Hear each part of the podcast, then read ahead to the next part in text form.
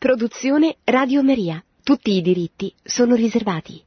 Cari amici, buonasera. Vorrei dedicare questo, questo martedì alla presentazione del messaggio che il Santo Padre ha preparato per la Quaresima di quest'anno, che comincerà domani nel rito romano e domenica nel rito ambrosiano. Il titolo di questo messaggio è per il, per il dilagare dell'iniquità si raffredderà l'amore di molti. La frase è presa dal capitolo 24, versetto 12 del Vangelo di San Matteo. Cari fratelli e sorelle, ancora una volta ci viene incontro la Pasqua del Signore.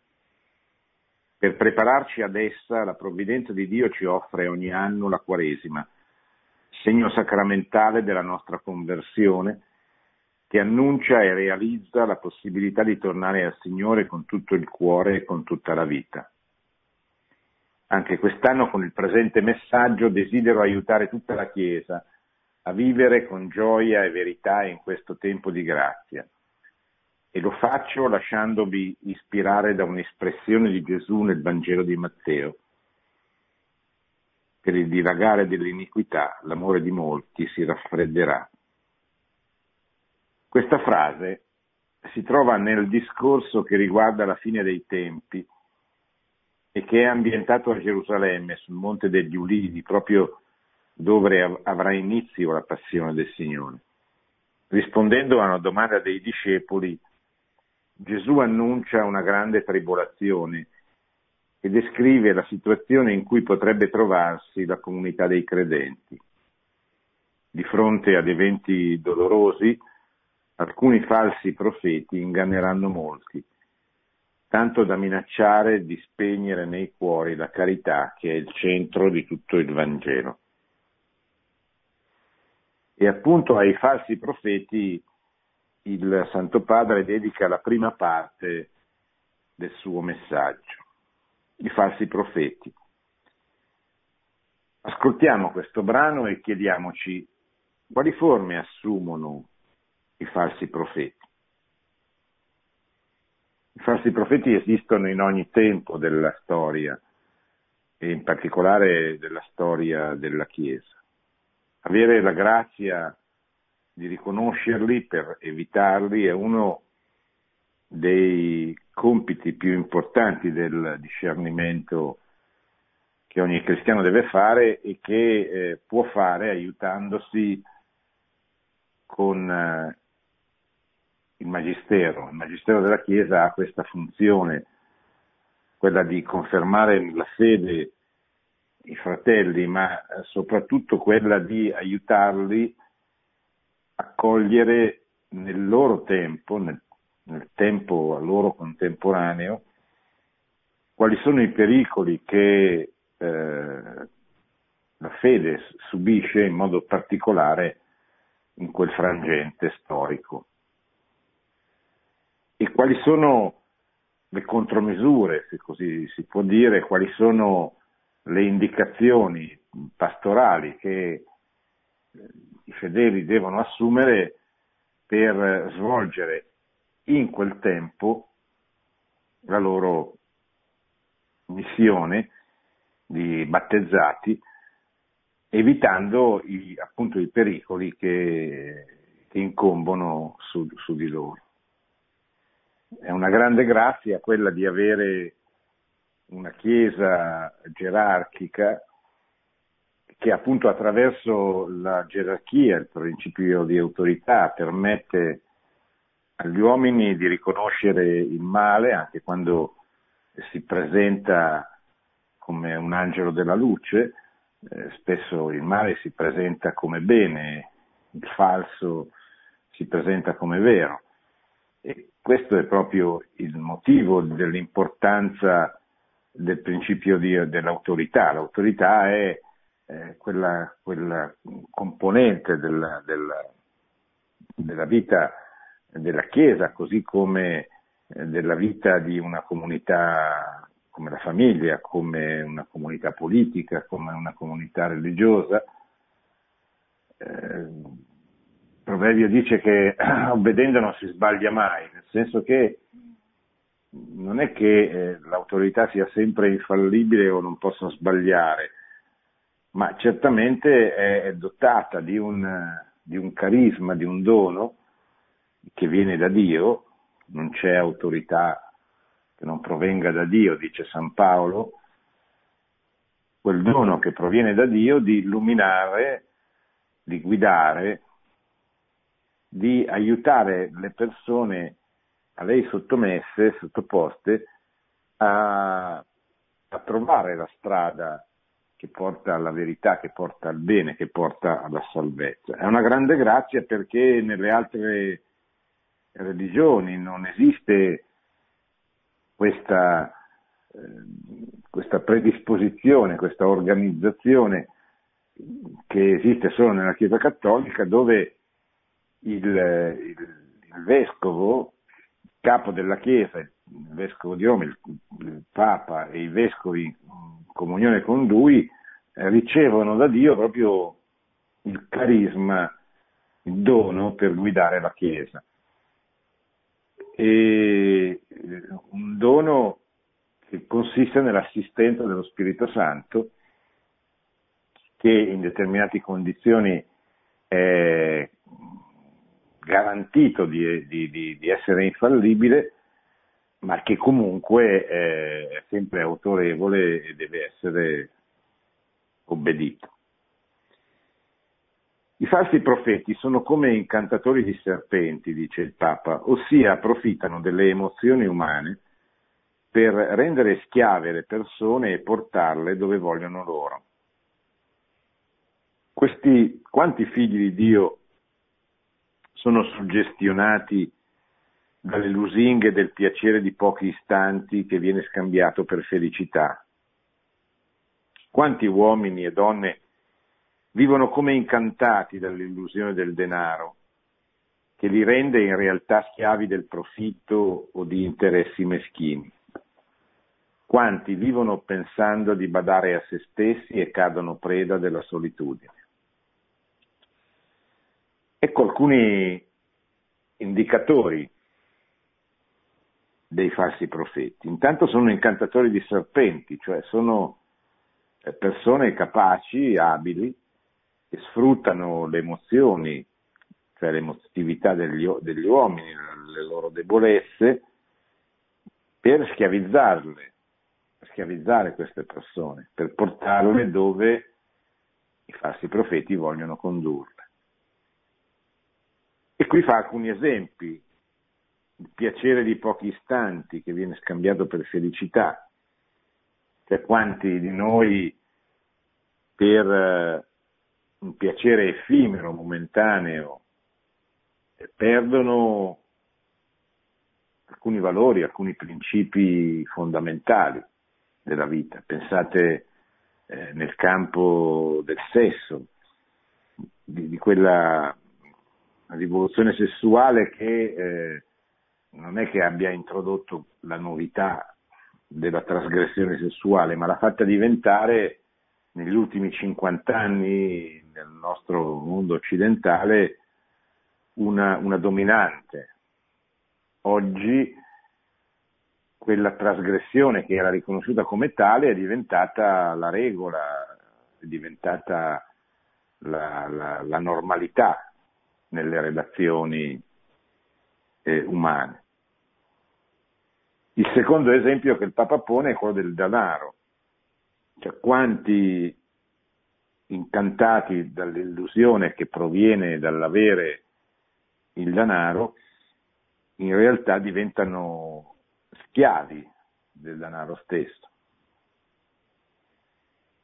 E sono il principio della trasgressione nel campo della sessualità il principio della trasgressione nel campo del potere che deriva dal denaro.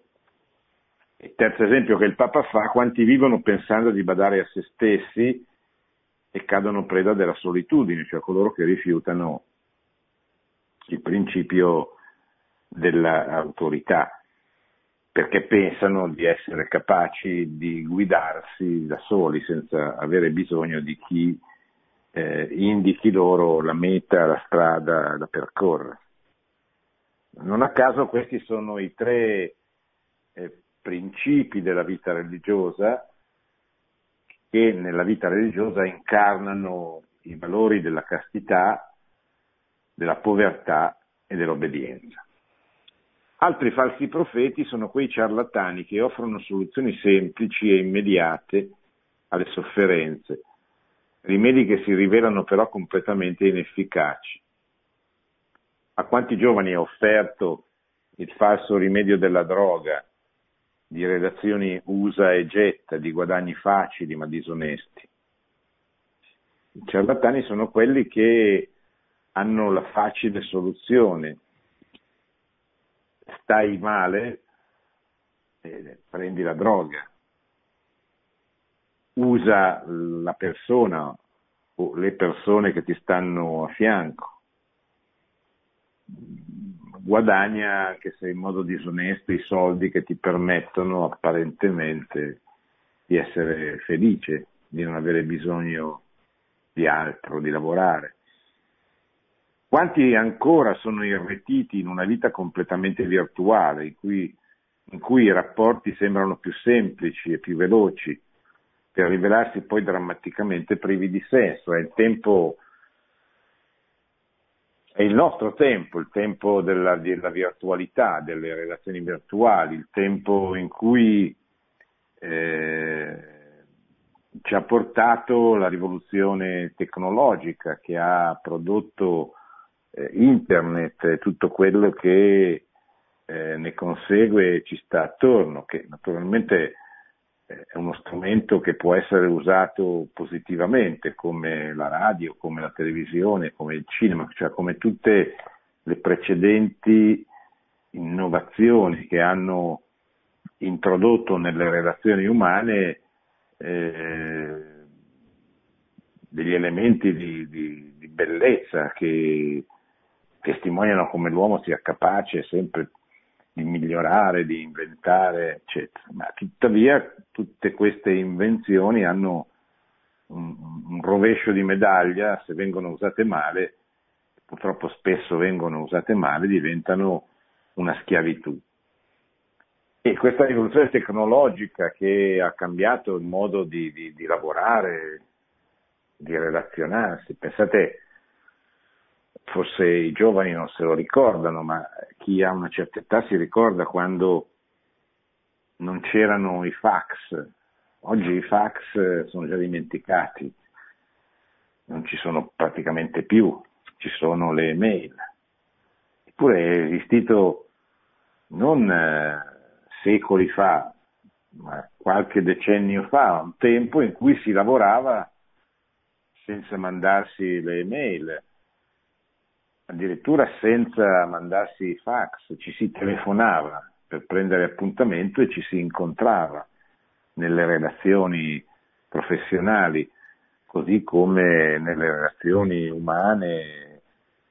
Oggi eh, questa rivoluzione tecnologica ha cambiato completamente le relazioni lavorative, professionali, ma anche proprio le relazioni eh, di amicizia, eccetera. Tutto no, non tutto, ma mo- moltissimo, moltissime relazioni si esauriscono nel rapporto virtuale, o comunque hanno nel, nei rapporti virtuali una, una componente quantitativamente importantissima. E questo cosa fa? Cosa produce? Produce una confusione stato della, nello stato della coscienza di molti fra il reale e il virtuale, per cui eh, spesso non ci si rende conto, non, non si riesce più a, a, a distinguere i due ambiti.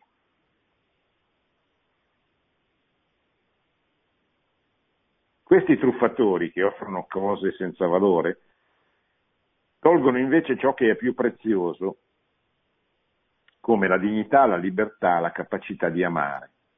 È l'inganno della vanità, che ci porta a fare la figura dei pavoni per cadere poi nel ridicolo. E dal ridicolo non si torna indietro. È, come dire, eh, Paolo VI parlava più di 50 anni fa circa della civiltà dell'immagine. No? 50 anni fa non c'erano eh, non c'era il mondo virtuale. Eppure già eh, questo grande Papa che diventerà santo questo anno eh, aveva colto eh, nell'immagine eh, così la descrizione di una società dove la, la, la, realtà tendeva ad essere sopraffatta appunto dall'immagine, dall'apparire. Oggi questo è moltiplicato all'ennesima potenza perché l'apparire eh, non è, eh, non è pu- neppure legato alla presenza fisica. Uno può apparire quello che vorrebbe essere senza neanche esporre il suo corpo, perché lo fa attraverso appunto questa, queste forme di relazione virtuale che ormai caratterizzano molte delle nostre eh, relazioni.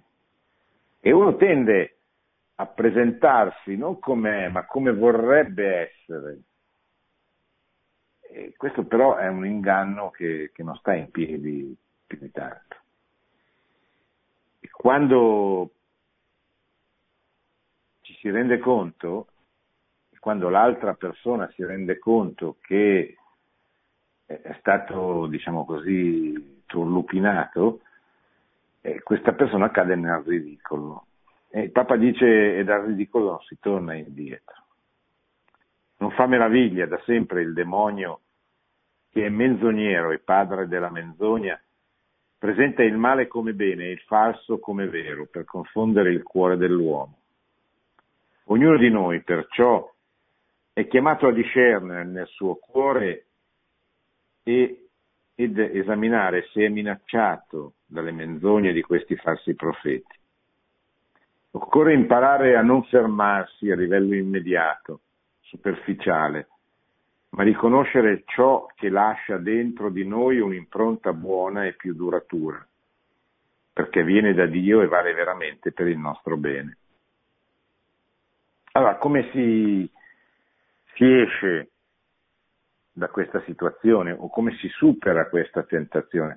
Non fuggendo, non estraniandosi, non è che io esco dal, dalle relazioni virtuali perché non, non rispondo alle mail, non uso il telefonino, è una reazione fanciullesca, sterile. No? Io praticamente vorrebbe dire che io esco dalla, dalla, dalla realtà no? e, e, mi creo una, una realtà parallela alternativa, ma non è questa la strada. La strada è quella di non lasciarmi fagocitare dalla, dalla realtà virtuale, dalla virtualità. Questo comporta che cosa? Beh, comporta anzitutto il discernimento, cioè la preghiera. Perché è nella preghiera che io riesco a discernere il bene dal male. Riesco, forse posso potrà riuscire. No? È nella preghiera, è nell'introspezione, nel guardare, nel guardarmi dentro, attraverso l'esame di coscienza, ma soprattutto attraverso il mettermi davanti a Gesù presente nel Santissimo Sacramento, presente veramente, e a lasciarmi lavorare, diciamo così, da lui. E questa è la, la strada, la strada del discernimento, la strada della grande attenzione che Sant'Ignazio eh, invita le anime che fanno gli esercizi che gli sono stati dettati nella grotta di Manresa dalla Madonna, invita a, così, a prestare attenzi- a molta attenzione a ciò che avviene nel proprio cuore, a, ciò che, a, a quella grande battaglia fra l'angelo della luce e l'angelo delle tenebre, fra gli angeli e i demoni, eh, che avviene intorno a noi, ma anche proprio dentro di noi. Noi siamo, ogni, ogni uomo è al centro di questo scontro tra le forze del bene e le forze del male e deve riconoscere le forze buone, deve riconoscere l'angelo della luce che gli suggerisce la strada che porta a Dio e allontanarsi da, e respingere invece le, le suggestioni dei demoni.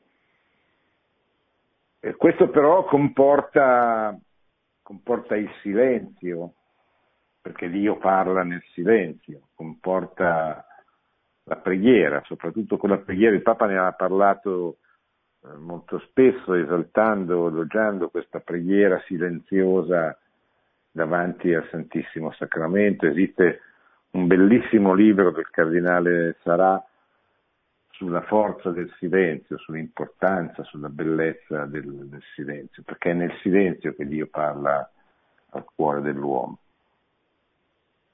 E il cuore dell'uomo bisogna che non diventi freddo, questa è la seconda parte del, del messaggio, a questo al cuore freddo il Santo Padre dedica la seconda parte del, del suo messaggio. Dante Alighieri, nella sua descrizione dell'inferno, immagina il diavolo seduto su un trono di ghiaccio. Egli abita nel gelo dell'amore soffocato. È il canto 34 dell'inferno. Lo imperador del doloroso regno da mezzo il petto uscia fuori della ghiaccia, dice il, il, il poeta. Chiediamoci allora come si raffredda in noi la carità, come può diventare freddo il nostro cuore e al contrario come possiamo riscaldarlo, come possiamo riempirlo del calore che proviene dall'amore di Dio. Quali sono i segnali, scrive il Papa, che ci indicano che in noi l'amore rischia di spegnersi?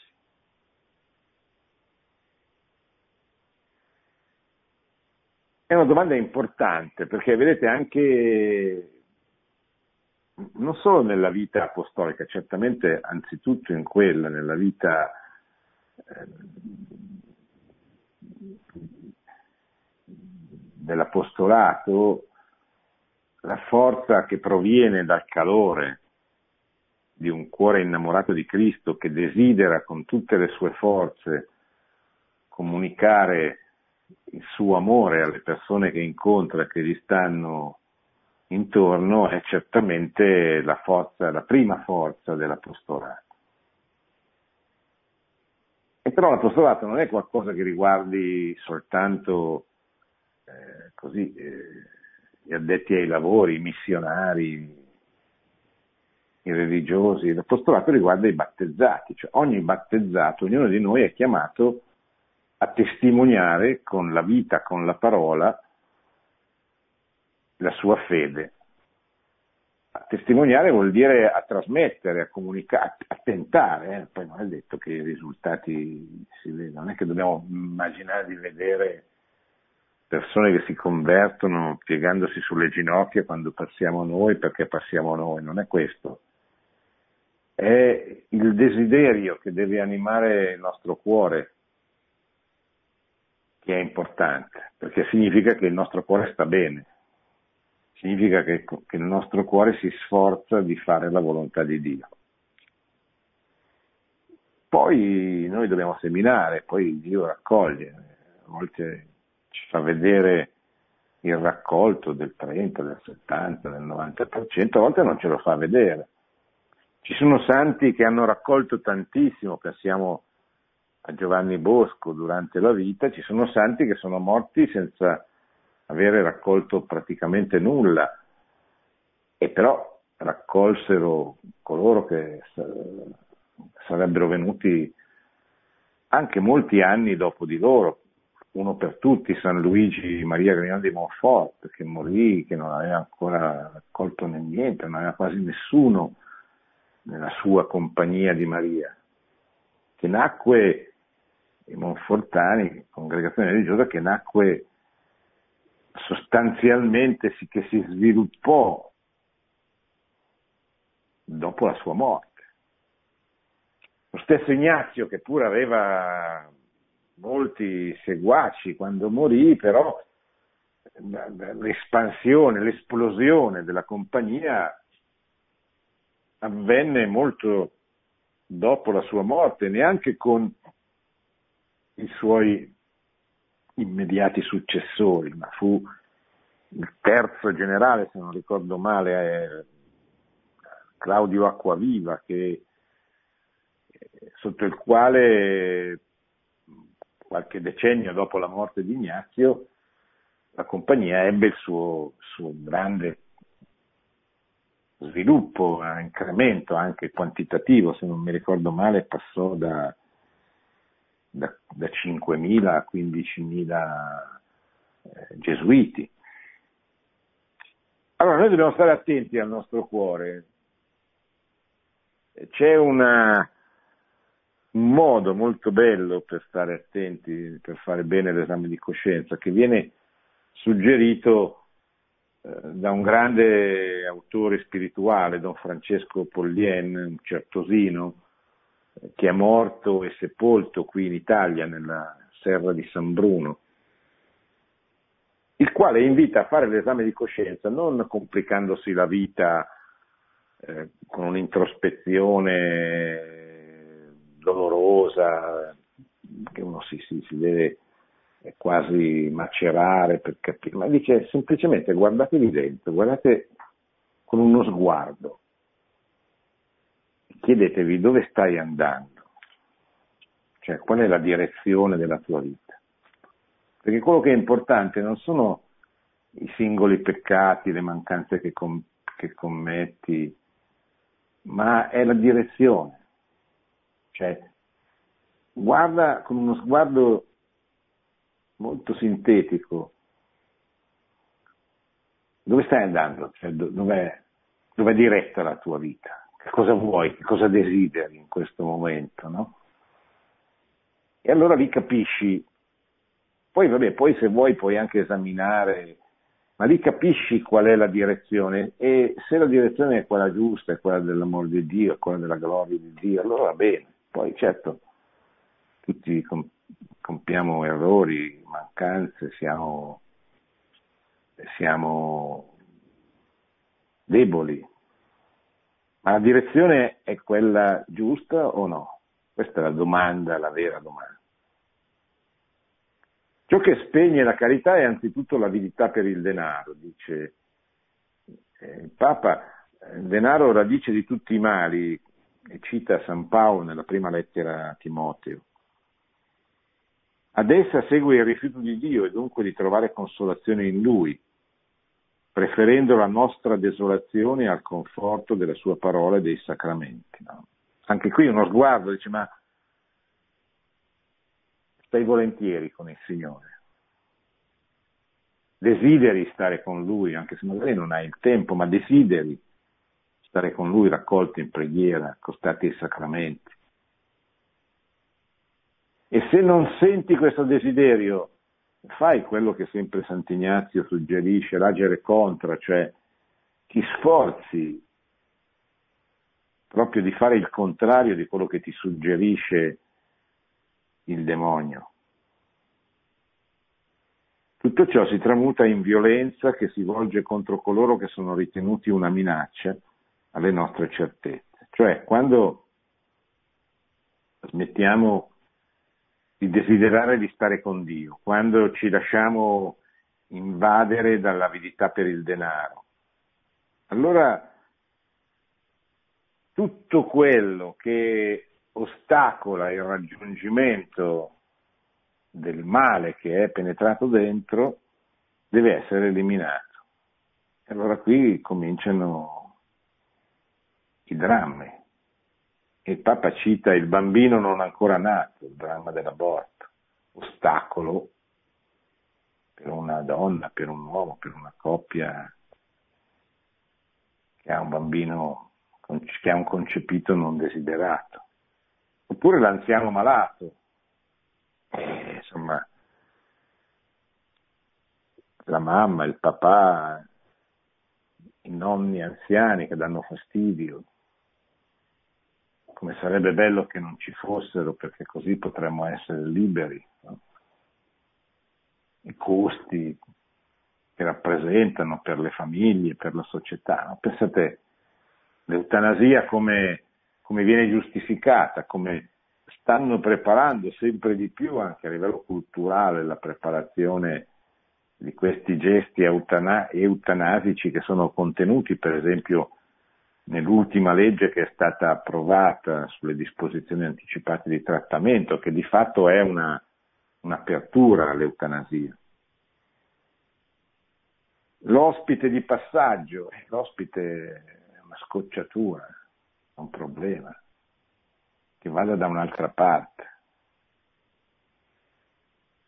Lo straniero, ancora di più, non è neanche uno che conosco, addirittura è straniero che vada da un'altra parte.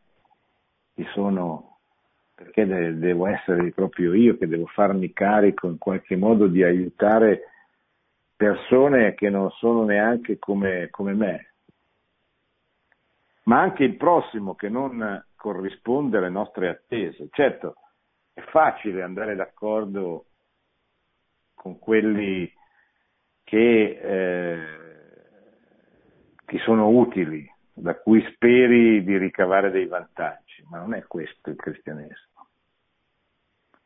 Anche il creato è testimone silenzioso di questo raffreddamento della carità.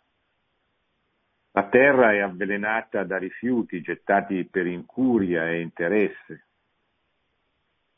Mi viene in mente la Cina, questo paese enorme ha conosciuto uno sviluppo enorme senza rinunciare al totalitarismo del Partito Comunista che continua a governare il paese unico potere, dove esiste un inquinamento spaventoso, dove esiste uno sviluppo non controllato, perché lo scopo degli ultimi decenni è stato esclusivamente quello di ottenere dei risultati economici vantaggiosi a qualunque costo, a prescindere dai danni eh, non solo, soprattutto umani, provocavano. Pensate alla legge sul figlio unico, no? Eh, in Cina era vietato fino a pochi mesi fa per legge di avere più di un figlio. Quindi pensate a quanti figli, quanti bambini concepiti sono stati eliminati in seguito a questa legge, ma anche qualsiasi eh, forma di prudenza dal punto di vista ambientale non, non esisteva, perché l'importante era produrre, era accumulare ricchezze, era sviluppare, era far diventare la Cina una potenza, una potenza mondiale cosa poteva importare se questo avrebbe determinato così la creazione di un ambiente, la distruzione di un ambiente o la creazione di, di città invivibili. Tanto le persone che ci lavorano possono tranquillamente morire, i cinesi sono tanti, anzi sono troppi, e quindi non c'è mai stata questa attenzione in questi ultimi decenni parla di, di, di, dell'inizio del Novecento ormai, perché sotto Mao Zedong la Cina stava ancora peggio e prima del potere maoista c'è stata la lunga guerra civile. Quindi questo popolo che soffre da un secolo praticamente in maniera clamorosa, no? e che pure è diventato la seconda grande potenza del mondo. Quindi la terra avvelenata da rifiuti gettati per incuria e interesse, i mari, anch'essi inquinati, devono purtroppo ricoprire i resti di tanti naufraghi delle migrazioni forzate. Pensate alle migrazioni forzate a causa delle guerre o a causa della fame. No? È chiaro che il problema dell'immigrazione è un problema enorme, che conosce però due aspetti. C'è un aspetto che riguarda il dovere cristiano di aiutare la persona che abbiamo di fronte che soffre, che è, un, è semplicemente un dovere che va aiutato come, come, si può e come solo i cristiani sono capaci di fare, perché ci sono le forze politiche che strumentalizzano questo dramma per ottenere dei consensi, soprattutto elettorali, che possono giovare loro, per ottenere delle forze da buttare nel campo della politica che sostituiscano quella lotta di classe che non è più praticabile perché non c'è più la classe, la classe operaia che per decenni ha rappresentato uno strumento di, di, di, di lotta per conquistare il potere. Allora si cerca di, sostituire con, eh, con questa povera gente sfruttando la loro debolezza, la loro povertà, la loro miseria. Ma eh, ma non c'è solo questo, c'è, certamente c'è quindi il dovere di, di, aiutare, il dovere di denunciare la strumentalizzazione che esiste e contemporaneamente il dovere da parte degli Stati di integrare quanti possono essere integrati, cioè non si può integrarli tutti. E chi dice una cosa del genere dice una bugia e prende in giro. Come giustamente dice eh, il Santo Padre, bisogna accogliere certamente, bisogna aiutare certamente, bisogna integrare esercitando la virtù della prudenza, che è la prima virtù la prima virtù della, della, della, della classe dirigente, dell'uomo politico. Cioè noi non possiamo mettere sullo stesso piano il dovere dell'accoglienza del singolo, delle comunità, e anche qui sono le comunità cristiane che aiutano veramente questa povera gente, non sono quelli che li usano per fare delle battaglie di potere, sono le comunità cristiane che aprono veramente le, le porte che, eh, come il buon samaritano, si, piegano sulle ferite di queste persone, magari anche cercando di aiutare le loro anime a riconoscere Cristo, a riconoscere la fonte della gioia, la vera liberazione che viene dal, dal Figlio di Dio, l'unico Salvatore.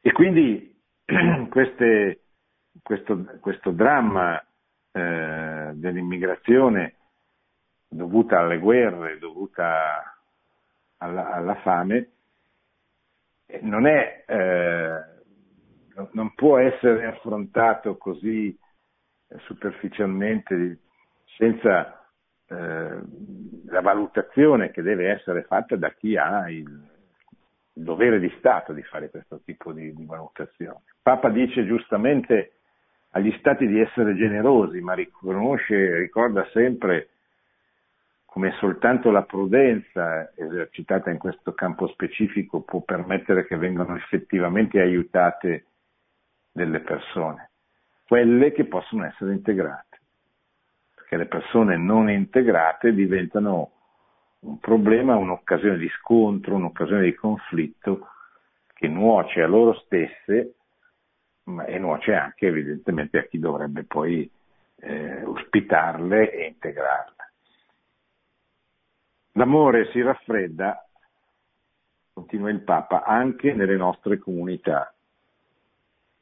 Nell'esortazione apostolica Evangeli Gaudium ho cercato di descrivere i segni più evidenti di questa mancanza di amore. Essi sono l'accidia egoista. Cioè, come si fa a capire quando manca l'amore nelle comunità, in una comunità cristiana, quando domina l'egoismo. quando domina eh, la pigrizia, quando non c'è lo slancio del cuore, no? la generosità. Pessimismo sterile, quelle persone che sono sempre, eh, come dire, dominate dal, dal pessimismo, dallo scoraggiamento, no, questo no, questo non va bene, questo non si può fare, cioè mai capaci di gettare l'ostacolo, di gettare il cuore oltre l'ostacolo. Questo è tipico di un uomo che ha il cuore freddo. Certo, poi bisogna anche stare attenti a una generosità non controllata, una generosità imprudente, ma spesso è più facile incontrare, più facile incontrare il contrario. Eh. La tentazione di isolarsi o di impegnarsi in continue guerre fratricide, che non sono solo le guerre anche, anche le guerre interne, le guerre fra le comunità, fra le associazioni, fra le parrocchie, fra i movimenti, se vogliamo rimanere nel campo ecclesiale, oppure fra le persone. Non so se avete visto l'ultimo rilievo dell'Istat che parla degli italiani come sempre più coriandoli, cioè dominati da un individualismo perché sono state spezzate le relazioni, e coriandoli arrabbiati, rancorosi, questa è l'espressione che viene usata, no? cioè pieni di rancore gli uni con gli altri. E questo purtroppo è quello che sta succedendo in questo mondo mondano dominato dal potere, dalla sete del potere, dalla sete del piacere, dall'egoismo, che non ha più neanche le giustificazioni ideologiche dell'epoca precedente la caduta del muro di Berlino, oggi è proprio rancorosi, individualisti rancorosi per, per puro amore del potere, del piacere, senza grandi giustificazioni ideali, pseudo ideali come era nell'epoca delle ideologie. La mentalità mondana che induce ad occuparsi solo di ciò che è apparente, riducendo in tal modo l'ardore missionario. Cosa fare? Terza parte. Se vediamo nel nostro intimo e attorno a noi i segnali appena descritti, ecco che la Chiesa, nostra madre maestra, assieme alla medicina, a volte amara della verità, ci offre in questo tempo di Quaresima il dolce rimedio della preghiera, dell'elemosina e del digiuno. Dedicando più tempo alla preghiera, permettiamo al nostro cuore di scoprire le menzogne segrete con le quali inganniamo noi stessi, per cercare finalmente, finalmente la consolazione in Dio. Egli è nostro Padre e vuole per noi la vita. L'esercizio dell'elemosina ci libera dall'avidità e ci aiuta a scoprire che l'altro è mio fratello. Ciò che ho non è mai solo mio. Come vorrei che l'elemosina si tramutasse per tutti in un vero e proprio stile di vita. Come vorrei che in quanto cristiani seguissimo l'esempio degli apostoli e vedessimo nella possibilità di condividere con gli altri i nostri beni una testimonianza concreta della comunione che viviamo nella Chiesa. A questo proposito faccio mia l'esortazione di San Paolo quando invitava i Corinti alla colletta per la comunità di Gerusalemme. Si tratta di cosa vantaggiosa per voi. È un vantaggio. Questo è quello che facciamo fatica a capire. L'elemosina è un vantaggio per chi la fa, non, molto di più di, del, del vantaggio per chi la riceve. Perché chi la fa si libera dai suoi peccati, diventa santo. Io conosco delle persone che seguono la via della propria santificazione attraverso il dono che fanno dei loro beni. E, e, e proprio attraverso questa elemosina praticata generosamente si santificano, come altri si santificano seguendo altre modalità, ovviamente. Si tratta di cosa vantaggiosa per voi, dice San Paolo, a coloro che fanno l'elemosina. Questo vale in modo speciale nella Quaresima, durante la quale molti organismi raccolgono collette a favore di chiese e popolazioni in difficoltà. Ma come vorrei, dice il Papa, che anche nei vostri rapporti quotidiani, davanti a ogni fratello che ci chiede un aiuto, noi pensassimo che lì c'è un appello della Divina Provvidenza. Ogni elemosina è un'occasione per prendere parte alla provvidenza di Dio verso i suoi figli. E se egli oggi si serve di me per aiutare un fratello, come domani non provvederà anche alle mie necessità, lui che non si lascia vincere in generosità? Il digiuno, infine, toglie forza alla nostra violenza, ci disarma e costituisce un'importante occasione di crescita da una parte ci permette di sperimentare ciò che provano quanti mancano anche dello stretto necessario e conoscono i morsi quotidiani della fame. Dall'altra esprime la condizione del nostro spirito affamato di bontà e assetato della vita di Dio. Il digiuno ci sveglia, ci fa più attenti a Dio e al prossimo. Ridesta la volontà di obbedire a Dio che solo sazia la nostra fame. Vorrei che la mia voce giungesse al di là dei confini della Chiesa Cattolica, per raggiungere tutti voi, uomini e donne di buona volontà, aperti all'ascolto di Dio. Se come noi siete afflitti dal dilagare dell'iniquità nel mondo, se vi preoccupa il gelo che paralizza i cuori e le azioni, se vedete venire meno il senso di comune umanità, unitevi a noi per invocare insieme Dio, per digiunare insieme e insieme a noi donare quanto potete per aiutare i fratelli. Il fuoco della Pasqua. Invito soprattutto i membri della Chiesa a intraprendere con zelo il cammino della Quaresima, sorretti dall'elemosina, dal digiuno e dalla preghiera. Se a volte la carità sembra spegnersi in tanti cuori, essa non lo è nel cuore di Dio. Egli, Dio, ci dona sempre nuove occasioni affinché possiamo ricominciare ad amare. È un'occasione propizia e chiude la sua lettera, il suo messaggio. Anche quest'anno sarà l'iniziativa che ormai credo sia arrivata al quinto anno, 24 ore per il Signore, in cui il Papa invita a estendere il più possibile la celebrazione del sacramento della confessione in un contesto di, di adorazione eucaristica, cioè sacerdoti in confessionale, esposizione del Santissimo Sacramento per 24 ore consecutive e quindi invito pressante a confessarsi. Nel 2018 essa si svolgerà venerdì 9 e sabato 10 marzo, ispirandosi alle parole del Salmo 130. Presso di te è il perdono. In ogni diocesi almeno una chiesa rimarrà aperta per 24 ore consecutive, offrendo la possibilità della preghiera di adorazione e della confessione sacramentale.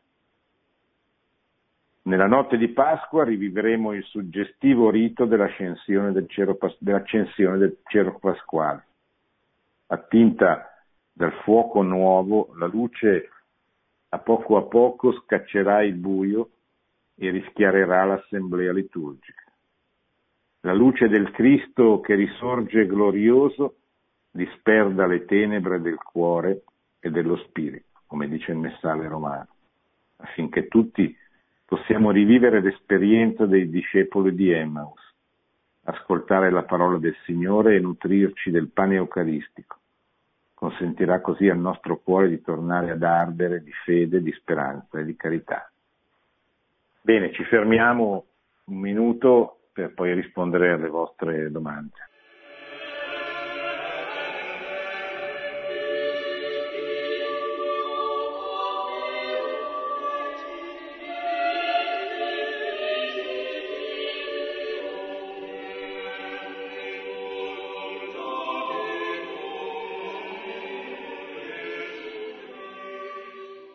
Pronto? Buonasera, vorrei un'informazione. Da dove chiama? Chiamo signora? da Reggio, Reggio Emilia. Ah, brava, bene. Mi dica, Vorrei, mica. vorrei chiedere se accumulare per non essere di peso agli altri è egoismo. Beh, eh, bisogna capire cosa, cosa significa. Certamente risparmiare è un dovere anche per una famiglia, per una comunità, eccetera, non è egoismo. E bisogna capire cosa vuol dire accumulare. Ecco. Cioè, il Vangelo ci parla eh, dell'uomo che accumula tesori sulla terra credendo di poter eh, risolvere i problemi della sua vita, di stare tranquillo, eccetera. E, e Gesù gli fa presente che la notte stessa, che quella notte stessa eh, morirà perché, eh, perché non c'è nulla di, di duraturo. Quando noi moriamo eh, non ci portiamo dietro nulla se non eh, il nostro bene, il bene che abbiamo fatto. Però questo non, non significa che non si debba risparmiare, una famiglia che risparmia anche per permettere ai propri figli di partire da una situazione migliore e quindi di avere una vita migliore è, un, è una cosa buona. E questo non vale solo per le famiglie, vale anche per le comunità nazionali. Cioè risparmiare permettere alle generazioni che verranno dopo di noi di avere un punto di partenza migliore è certamente una cosa buona eh, e doverosa. Ecco, non è questo il senso, il senso evangelico. Il senso evangelico è quello di dire eh, ricordati che devi sempre pensare alla gloria di Dio e agli altri. E poi gli altri sono a, a cominciare da quelli che ti sono più vicini. I primi, i primi altri, il primo prossimo sono eh, quelli che dipendono da noi, che sono legati a noi da, dal sangue, dal, da, dai rapporti familiari, dai rapporti nazionali o del comune, della comunità dove viviamo, eccetera. No? Il cristianesimo non è mai demagogico, il prossimo, sempre quel prossimo concreto che vediamo tutti i giorni, che dobbiamo aiutare tutti i giorni. Quello che il Vangelo ci vuole, eh, ci vuole aiutare a capire è eh, l'amore che noi dobbiamo avere soprattutto per le persone che ne hanno più bisogno, i poveri, gli ultimi, gli ammalati, di cui tutta la tradizione cristiana è piena di questa attenzione straordinaria, eh, dagli ospedali, dall'opzione preferenziale per i poveri, eh, dall'attenzione per, per gli ammalati, per quelli che soffrono non solo nel corpo ma anche nello spirito. E dobbiamo guardare a queste persone con un, con un amore assolutamente particolare, ma questo non ci deve fare dimenticare i nostri doveri di Stato, di Stato familiare, di Stato comunale, nazionale, eccetera. Il prossimo è quello che, che Gesù ci fa incontrare no? nella nostra vita eh, concretamente, ecco, quello lì eh, che ti dice di aiutare, quello che, che, che hai davanti, quello che ti chiede, non genericamente quello astratto che tu non sai neanche chi sia, sì, puoi aiutarlo anche, ma è una cosa molto non cambia la vita. Ecco. Pronto? Pronto? Sono Prego, Francesca, signora. chiamo dalla provincia di Brindisi. Sì, Francesca, mi dica. Allora, io volevo sapere eh, fino a che punto bisogna usare carità, aiutare un figlio che magari che ha deciso di andare a vivere con la sua compagna sapendo di non potercela fare ad andare avanti? Eh, signora, questo è il classico caso da discernimento. Non... Bisogna conoscere la situazione, non esistono delle soluzioni eh, generali, astratte. Eh, bisogna conoscere la situazione concreta e, e poi capire cosa è giusto. Tante volte, eh, tante volte aiutare una persona che sta sbagliando può essere il modo per tenerla vicina e quindi in qualche modo per favorirne la conversione. In certi casi può essere quasi una forma di complicità nel male che sta facendo. Non si può, non posso dirle, non conosco la situazione, e, poi qui cioè, è lei che, che deve, con la sua l'amore della mamma e il consiglio di una persona che conosca un po' la situazione e che abbia eh, buon senso e capacità di discernimento. Eh. Pronto? Oh, pronto? pronto? Ah, sono Roberto da Bergamo. Io eh, sono un po' angosciato nel fare questa domanda, l'ho fatta altre volte, ma non mi hanno mai precisato bene. Ora, io e le chiedo questo, sono credente, peccatore e non molto sicuro di quanto faccio, di quanto... Ecco, la domanda mia è questa, ho qui davanti la famosa poesia di Vittor Hugo, Pour le pauvres, donne Dieu qui vote les familles donne à vos filles et vos forces, et contre tous vos péchés, vous ayez la prière du mediato Osciel. Ora, la domanda è questa, cosa vale la preghiera di un peccatore che fa molta carità? Ecco, questo eh, mi è sempre preoccupato, però mi consola anche che avrò, avrò diciamo, forse qualche merito nell'aldilà. Grazie professore. Sì, ma guardi, l'elemosina serve proprio per eh, scontare i peccati, questo è è proprio nel, credo che lo troviamo nel catechismo questa indicazione, la grande, l'elemosina e in generale la carità, eh, che è una forma di amore come, eh, come l'amore della donna, della peccatrice, che, di cui Gesù dice ha avuto perdonati tanti peccati e tanto ama. E questo vale di più di quello che ama molto meno e che ha peccato molto meno.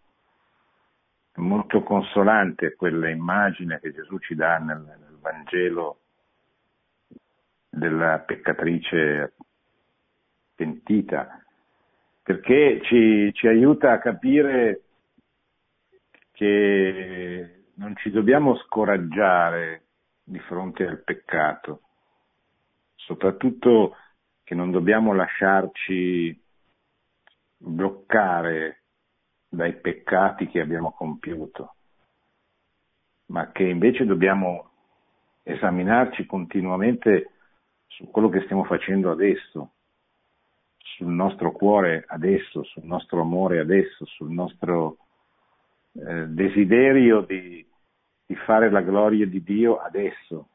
Questo, questa è la, è la battaglia, cioè questa è la cosa su cui dobbiamo interrogarci, esaminarci, fare l'esame di coscienza. Il passato mettiamolo nelle mani di Dio, ma oggi, adesso, cosa sto facendo per ripagare Cristo dell'amore che ha avuto per me che eh, mi ha permesso di arrivare a riconoscerlo oggi, in questo momento. Ecco, questo credo che sia il modo giusto di, di, di, di ragionare, ecco, non, non stare lì tanto a riflettere sul passato, sui peccati, eccetera, ma, ma donare, donare, donare, donare quello che, che possiamo donare, ecco, cioè, può donare il tempo, chi l'intelligenza, chi i soldi, il, proprio potere, la propria autorevolezza. Chiunque può donare qualcosa, non esiste nessuno che non abbia nulla da donare, questo è importante. Bene, siamo arrivati a mezzanotte, vi ricordo che abbiamo presentato il messaggio del Santo Padre per la Quaresima di questo 2018 che ha come, come tema la frase del Vangelo di Matteo, capitolo 24, versetto 12, per il dilagare dell'iniquità si raffredderà l'amore di molti.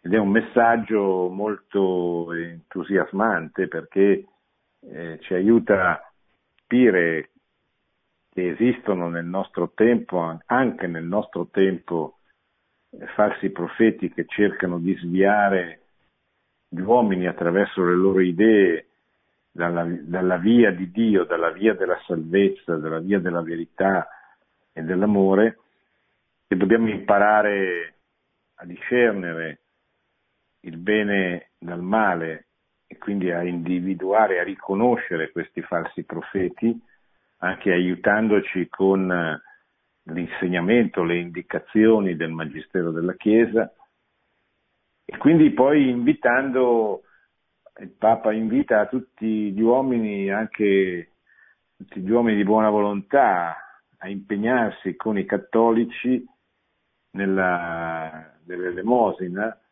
cioè nell'aiuto verso i più poveri, un aiuto materiale, concreto, nel, nel digiuno, nella rinuncia anche per capire la sofferenza di chi è costretto a queste rinunce e soprattutto nella preghiera, nell'ascolto di Dio che ci parla nel silenzio, soprattutto nel silenzio della preghiera, nella parola di Dio, nella Sacra Scrittura e nei sacramenti soprattutto.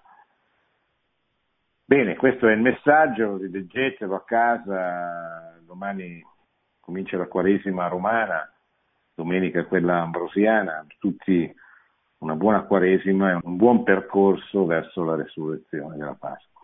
Produzione Radio Maria. Tutti i diritti sono riservati.